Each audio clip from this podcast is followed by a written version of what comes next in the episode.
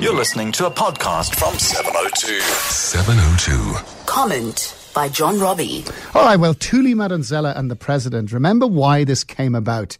Because the deputy minister of finance, it wasn't a Joe Soap or a Vusi Dlamini, okay? It was the deputy minister of finance appointed by President Zuma, came out in public and said he was offered the job of uh, finance minister by a friend of the president, which is one of the Gupta brothers. So it is a massive, massive allegation.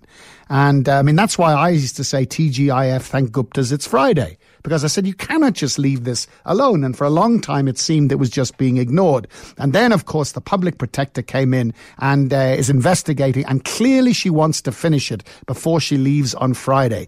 And now, as we hear, the president says that uh, he wants her to provide him with all the information at her disposal that implicates him. And he gives her a deadline. He says the end of today. And he wants to question the witnesses. And Thuli has hit back by saying, well, he has been given a proper opportunity to tender his evidence since the 22nd of March. All right. And also on October the 1st, he was given copies of the evidence implicating him. But she says, and I think this is very significant, she says a letter has now been prepared to advise the president to submit questions to put on his behalf.